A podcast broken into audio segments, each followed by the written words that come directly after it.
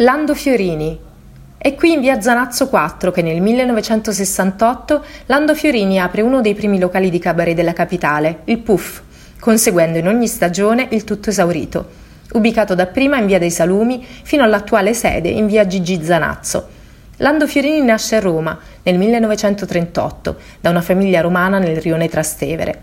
Ultimo di otto figli, si trova a vivere la difficile situazione economica dell'Italia postguerra di quegli anni gli anni della sua infanzia sono decisamente non facili per lui, segnati inesorabilmente anche dalla prematura scomparsa della madre, che viene a mancare quando Lando ha soli 14 anni.